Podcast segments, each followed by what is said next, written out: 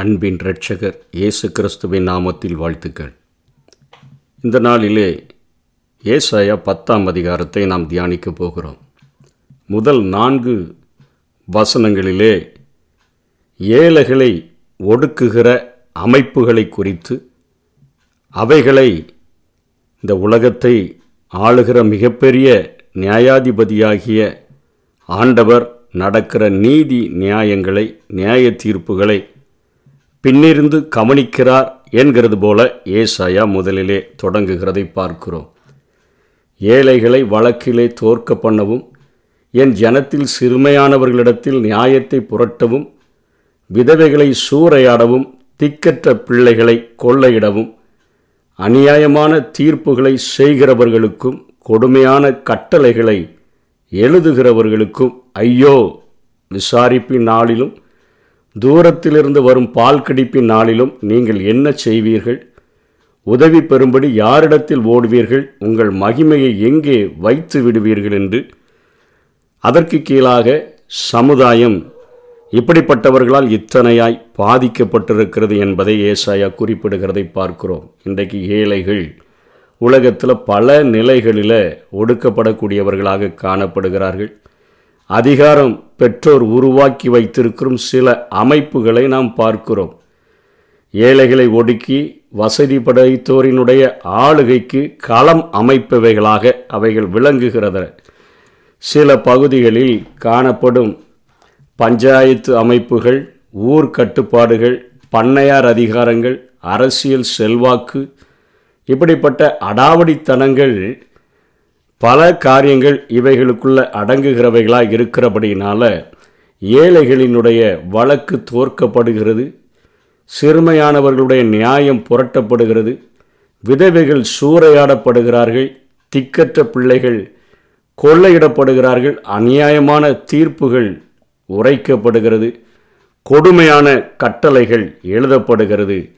இந்த உலகத்தில் சின்ன சின்ன ஒரு பஞ்சாயத்து அமைப்புகளிலிருந்து பெரிய நாட்டின் உயர்ந்த நீதிமன்றங்களில் இருக்கிற நீதிபதி வரையிலும் அவர்கள் கொடுக்கிற எல்லா விதமான தீர்ப்பையும் உன்னதத்தின் அந்த மிகப்பெரிய நியாயாதிபதி அவர் தன்னை பிரதிபலித்து அவர்கள் நீதி நியாயங்களை கூறுகிறார்களா தீர்ப்புகளை செய்கிறார்களா என்று சொல்லி கவனித்து பார்க்கிறவராக இருக்கிறார். அவர்கள் தீர்ப்பிலே எனக்கு மிஞ்சின ஆள் யார் இருக்கிறான்னு சொல்லி தவறான தீர்ப்புகளை அவர்கள் சொல்கிறவர்களாக காணப்பட்டால் விசாரிப்பின் நாளென்று அவர்களுக்கு ஒன்று இருக்கிறது தூரத்திலிருந்து வரும் பால் கடிப்பின் நாளென்று இருக்கிறது. அந்த நியாய தீர்ப்பிலே மிகப்பெரிய நியாயாதிபதியாகிய அந்த ஆண்டவருக்கு முன்பாக நிற்க வேண்டும் என்று சொல்லி இங்கே ஏசாயா எச்சரிக்கிறதை பார்க்கிறோம்.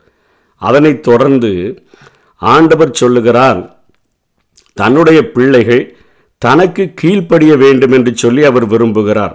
அவரால் பிரித்தெடுக்கப்பட்டு அவரால் கழுவி சுத்திகரிக்கப்பட்டு ரட்சிப்பை அடைந்த பிள்ளைகள் அவரால் இந்த உலகத்தில் முத்திரையாக அவருடைய வாசனையை வெளிப்படுத்தும்படியாக வைக்கப்பட்ட பிள்ளைகள் அவருக்கு கீழ்ப்படிந்து நடக்க வேண்டும் என்று விரும்புகிறார்.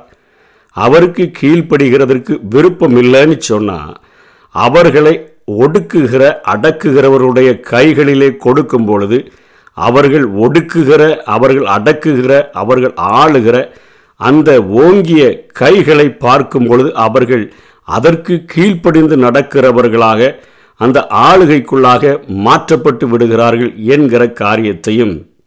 அப்படி ஒடுக்குகிறவன் ஆண்டவரை மறந்துவிட்டு என் பலத்தினால செய்கிறேன் என்று சொன்னால் அவனுக்கு என்ன தண்டனை கிடைக்கும் என்கிற காரியத்தையும் கீழே உள்ள வசனங்களிலே ஏசாயா குறிப்பிடுகிறதை நாம் பார்க்கிறோம். ஐந்தாம் வசனத்தில் ஆண்டவர் சொல்லுகிறார் என் ஜனங்கள் எனக்கு கீழ்ப்படியாமல் போனபடினால என் கோபத்தின் கோலாகிய அசிரியனுக்கு ஐயோன்னு சொல்கிறார் அவனை கையிலிருந்து என் அவன் என் கையில் இருந்து என் சினத்தின் தண்டாயுதம் கையில் இருக்கிறது என் சினத்தின் தண்டாயுதம் என்று சொல்லுகிறார். என்னுடைய கோபத்தின் கோலாக நான் அசிரியனை எடுத்து கையில் ஒரு பெரம்பு போல நான் அவனை எடுத்து அவபக்தியான ஜனங்களுக்கு விரோதமாய் நான் அவனை அனுப்பி எனக்கு கோபமூட்டின ஜனத்தை கொள்ளையிடவும் சூறையாடவும் அதை வீதிகளின் சேற்றை போல மிதித்து போடவும் அவனுக்கு கட்டளை கொடுப்பேன் என்று சொல்லுகிறார். இன்றைக்கு உலக அமைப்புகளிலே நம்மை ஆளுகிறவர்கள் ஆண்டவருடைய பிள்ளைகளை அவர்கள் கொள்ளையிடவும் சூறையாடவும் மிதிக்கவும் கூடிய சூழ்நிலைகள் உருவாகிறது என்று சொன்னால் நாம் அவர்களிடத்தில் போய் நீங்கள் எங்களுடைய ஆண்டவர் தான் உங்களை இந்த ஸ்தானத்தில் வச்சு எங்களுக்கு இப்படிப்பட்ட தண்டனையை உங்கள் மூலமாக கொடுக்கிறார்கள் என்று சொன்னால் ஆண்டவரை அறியாதவர்களாக இருந்தாங்கன்னா அவங்க நம்மளை பார்த்து கேட்பாங்க என்னையா சொல்கிற அவரை நான் அறியவே இல்லை. என்னுடைய பலத்தில் என்னுடைய சத்துவத்தில் என்னுடைய பராக்கிரமத்தில் தான் நான் இதை செய்கிறேன். உங்கள் ஆண்டவர் யாருன்னே எனக்கு தெரியாது என்று சொல்லி அவர்கள் சொல்லிவிடுவார்கள். இங்கே நமக்கு தெரியும் வேதத்தில் இந்த உலகத்தில் உள்ள எல்லா ஆளுகைகளும் ஒரே ஒரு தேவனால் கொடுக்கப்பட்டிருக்கிறது. நம்மை ஆளுகிறவர்களுடைய அதிகாரங்கள் எல்லாம் அவருடைய கருத்து கரத்திலிருந்து தான் வருகிறது என்று நமக்கு நன்றாக தெரியும் ஆனால் அவர்கள் ஆண்டவரை அறியாதபடியினால தங்கள் பலத்தில் தங்கள் பராக்கிரமத்தில் இவைகளை செய்கிறோம் என்று சொல்லி நினைக்கிறவர்களாக அவர் காணப்படுகிறார்கள்.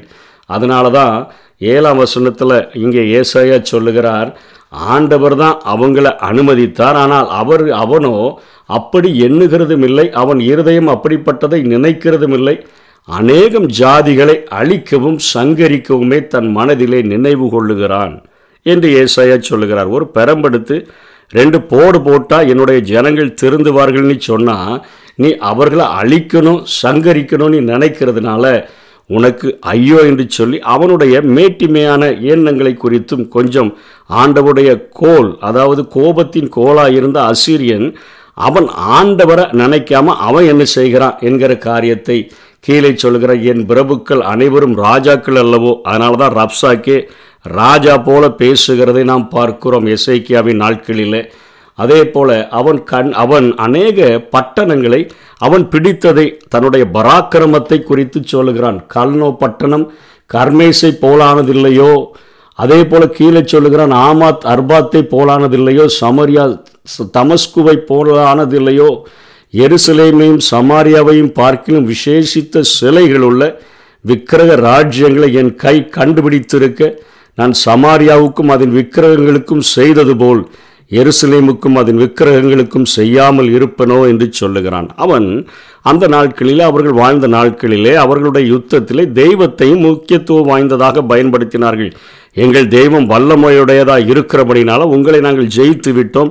தோற்றுவிட்டால் அந்த தேசத்து மக்கள் எங்கள் தெய்வங்கள் உங்கள் தெய்வத்தை விட வலிமை இழந்தவைகள் என்கிற எண்ணங்கள் அவருடைய நாட்களிலே இருந்தபடியினாலே அசீரியா ராஜா அவரை ஜெயிச்சிட்டேன் கல்னோ பட்டணத்தை ஜெயிச்சிட்டேன் ஆமா தர்மாத்து இவைகள் சமாரியா தமஸ்குவை போல நான் ஆக்கிட்டேன் எல்லா காரியங்களையும் நான் செய்துட்டேன். அதே போல் சமாரியாவையும் அதன் விக்கிரகங்களையும் அதாவது வட இஸ்ரவேலை கூட நான் ஜெயிச்சிட்டேன். ஆனால் அதே போல தான் இப்போ எருசலேமுக்கும் அதன் விக்கிரகங்களுக்கும் ஆண்டவரையே அவர் ஒரு விக்கிரகத்திற்கு ஒப்பிட்டு அவருடைய வல்லமையை ஏனென்றால் ரப்சாக்கே எசைக்கியாவின் நாளைக்கள் நாட்களிலே அப்படித்தான் பேசுகிறான். ஜனங்களிடத்தில் ஒரு மந்திர ஆலோசனையினால் யுத்தத்தை ஜெயிக்கலான்னு சொல்லி உங்களை எசைக்கியா நம்ப பண்ணுவான் மோசம் போக்க பார்ப்பான் அதற்கு கீழ்ப்படிய வேண்டாம் என்று சொல்லித்தான் ரப்சாக்கே பேசுகிறான். அவர்களுடைய எண்ணங்கள் எல்லாம் இவர்கள் தெய்வங்களும் ஏதோ ஒரு தெய்வத்தை போல தெய்வம் என்று சொல்லி அவன் இத்தனையாக அவன் கொக்கரித்து கொண்டு இருக்கிற அந்த நேரத்தில் தான் அங்கே அங்கே எசைக்கியாவின் நாட்களில் இந்த தீர்க்க தரிசனங்கள் நிறைவேறுகிறது. ரெண்டு ராஜாக்கள் பத்தொன்பதாம் அதிகாரத்தில் இந்த சனகரிப்பும் ரப்சாக்கேயும் எருசலேமுக்கு நேராக இத்தனை முறுமுறுப்புகளை செய்த பொழுது அவர்கள் ஆண்டவருக்குடைய சொல்லுக்கு கீழ்ப்படியக்கூடிய ஒரு நிலைமைக்காக எசேக்கியா ராஜா ஆலயத்திற்கு சென்று அவன் சொன்ன எல்லாவற்றையும் எழுதி அதை ஆண்டவுடைய சமூகத்துக்கு நேராக விரித்து வைத்து வானத்திலும் பூமியிலும் சகல அதிகாரம் உடையவர் அல்லவா நீர் என்று சொல்லி ஆண்டவரிடத்தில் தன்னை முழுவதுமாக தாழ்த்தி ஜெபிக்கிறதை பார்க்கிறோம். தன்னை முழுமையாக ஒப்பு கொடுத்து ஜெபிக்கும் பொழுதுதான் இந்த தீர்க்க தரிசனங்கள் ஏசாயாவின் மூலமாக அவருக்கு ராஜாவுக்கு அவன் அனுப்பின பிரதானிகளிடத்தில் ஏசாயா சொல்லி அனுப்புகிறதை பார்க்கிறோம். இந்த அசிரியா ராஜா எருசலேமுக்கு விரோதமாக அம்பு ஏய்கிறதில்லை. அதை பிடிக்கிறதில்ல அதுக்கு விரோதமாக வரப்போகிறதில்ல கொத்தளமிட போகிறதில்ல என்றெல்லாம் சொல்லி ராஜாக்கள் புஸ்தகத்தில் தீர்க்க தரிசனம் சொன்னது போல இங்கே இத்தனை காரியங்களையும் ஆசீர்வாதங்களையும் நல்ல வாக்கு தத்தங்களையும் ஏசாயா கொடுக்கிறதை பார்க்கிறோம். ஆண்டவரே பேசுகிறார் அவன் என் கையின் பலத்தினாலும் என் ஞானத்தினாலும் இதை செய்தேன். நான் புத்திமான் நான் ஜனங்களின் எல்லைகளை மாற்றி அவர்கள் பண்டகசாலைகளை கொள்ளையிட்டு வல்லவனை போல் குடிகளை தாழ்த்தினேன் என்றெல்லாம் சொல்கிறான் குருவி கூட்டை கண்டுபிடிக்கிறது போல என் கை ஜனங்களின் ஆஸ்தியை கண்டுபிடித்தது விட்டுவிடப்பட்ட முட்டைகளை வாரிக்கொள்ளுகிறது போல பூமியெல்லாம் நான் வாரிக்கொண்டேன் ஒருவரும் செட்டையை அசைத்ததுமில்லை வாயை திறந்ததுமில்லை கீச்சென்று சத்தமிட்டதுமில்லை என்று சொல்லுகிறான். இத்தனையாக அவன் கொக்கரிக்கிறபடியினால் அவன் செய்கிற காரியம் எனக்கு எப்படி இருக்குதுன்னு ஆண்டவர் சொல்கிறாரு கோடரியானது தன்னால் வெட்டுகிறவனுக்கு விரோதமாய் மேன்மை பாராட்டலாமோ? இன்றைக்கு நம்மை ஆளுகிறவர்களும் படித்தான் இருக்கிறார்கள். எல்லா ஆளுகைகளும் ஆண்டவரால் கொடுக்கப்பட்டிருக்கிறது. ஆண்டவர் இருந்து ஆட்சி செய்தால் எப்படி நடக்க வேண்டுமோ அப்படி நடக்க வேண்டும் என்று எதிர்பார்க்கிறார். ஆனால் அவர்கள் தங்களுடைய கையின் பராக்கிரமத்தையும் வல்லமையும் நினைத்து மேன்மை பாராட்டி பெருமை பாராட்டி அகந்தை பாராட்டி இப்படிப்பட்ட காரியங்களை தான் செய்கிறார்கள். என்னுடைய பலத்தில் என்னுடைய அதிகாரத்தில் ஒரு குருவியை கண்டுபிடித்து அதை நான் விரட்டி விட்டுட்டு அந்த முட்டையெல்லாம் வாரி கொள்ளுகிறது போல அவருடைய ஆஸ்தி எல்லாத்தையும் வாரிடுவேன். அது பூமியெல்லாம் நான் வாரிக்கொள்ளுவேன் ஒருவனும் செட்டையை முன்னாடி அசைக்க முடியாது. ஒருவனும் வாயை திறக்க முடியாது. ஒருவனும் கீச்சினி சத்தம் கூட போட முடியாது. அந்தளவுக்கு நான் மகா பெரிய வ பராக்கிரமசாலியாக ஒரு வல்லமையின் ராஜாவாக இருக்கிறேன் என்று அவன் பெருமை பாராட்டுகிறான். அங்கே ராஜாக்கள் சொல்லும்போது ஆண்டவர் சொல்கிறாரு அவனை நான் ஒரு கொரட்டை போட்டு நான் இழுத்து அவன் தேசத்துக்கு திருப்பி கொண்டு போயிடுவேன் அப்படின்னு சொல்லிட்டு ராஜாக்களின் புஸ்தகத்தில் ஆண்டவர் ஒரே ஒரு தூதனை அனுப்பி கிட்டத்தட்ட ஒரே நாளில் ஒரு லட்சத்தி எண்பத்தி ஐயாயிரம் போர் சேவகர்கள் வீழ்ந்து விழும்படியாக ஆண்டவர் செய்தபொழுது அவன் எருசலேம் பட்டணத்தை அவன் பிடிக்க முடியவில்லை. அவன் செத்த முகமாய் சனகரிப் தன்னுடைய தேசத்துக்கு திரும்பி போனான். அவன் நினைவேயில் இருக்கும் பொழுது அவன் கொலை செய்யப்பட்டான் என்று சொல்லி பார்க்கிறோம். பதினேழாம் வசனத்தில் இஸ்ரவேலின் ஒளியானவர் அக்கினியும் அதன் பரிசுத்தர் அக்கினி ஜுவாலையுமாகி ஒரே நாளில் அவனுடைய முட்செடிகளையும் நெருஞ்சில்களையும் தகித்து போட்டு அவனுடைய வனத்தின் மகிமையையும் அவனுடைய பயிர் நிலத்தின் மகிமையையும் உள்ளும் புறம்புமாய் அழிய பண்ணுவார். கெடி கொடி பிடிக்கிறவன் களைத்து விழுவது போலாகும் என்று சொல்லி இங்கே ஆண்டவர் தன்னுடைய ஜனங்கள் தங்களை தாழ்த்தி தங்கள் பொல்லாத வழிகளை விட்டு திரும்பி அவர்கள் தேவ சன்னிதானத்தில் விழும் பொழுது ஆண்டவரே நாங்கள் உமக்கு செவி கொடுக்கிறோம். உம்மிடத்தில் நாங்கள் மனம் பொருந்தி விடுகிறோம் என்று சொன்னால் ஆண்டவர் அவர்களுடைய வாழ்க்கையிலே அவருடைய கோபத்தின் கோலாக பயன்படுத்தின அசிரியாவை குரட்டை போட்டு இழுத்துட்டு போய் அவரை அழித்து விடுகிறவராக இருக்கிறார் என்கிற காரியத்தை இங்கே ஏசாயா தன்னுடைய ஜனங்களுக்கு ஒரு நற்செய்தியாக குறிப்பிடுகிறதை பார்க்கிறோம். ஆகவே தான் தொடர்ந்து சொல்லுகிறார் இருபத்தி நாலாம் வசனத்தில் ஆகையால் சியோனில் வாசமாயிருக்கிற என் ஜனமே அசிரியனுக்கு பயப்படாதே அவன் உன்னை கோலால் அடித்து எய்த்தியரை போல் தன் தண்டாயுதத்தை உன்மேல் ஓங்குவான். தண்டாயுதம் என்பது தடியை குறிக்கிறது ஆனாலும் இன்னும் கொஞ்ச காலத்துக்குள்ளே என் உக்கிரகம் அவர்களை சங்கரிக்கப் போகிறதினால் என் கோபமும் தீர்ந்து போம் என்று சேனைகளின் கர்த்தராகிய ஆண்டவர் சொல்லுகிறார். ஓரே கண்மலை அண்டையிலே மீதியானியர் வெட்டுண்டது போல் அதாவது ஓரே பெண்கிற கண்மலையிலே ஓரே பெண்கிற ராஜா வெட்டப்பட்டது போல கிதியோனால கொலை செய்யப்பட்டது போல சேனைகளின் கர்த்தர் அவன் மேல் ஒரு சவுக்கை எலும்பி வர பண்ணி எகிப்திலே தமது கோலை கடலின் மேல் ஓங்கினது போல் அதை அவன் மேல் ஓங்குவார். அந்நாளிலே உன் தோழி நின்று அவன் சுமையும் உன் கழுத்தினின்று அவன் நுகமும் நீக்கப்படும். அபிஷேகத்தின் நுகம் முறிந்து போம் என்று சொல்லுகிறார்.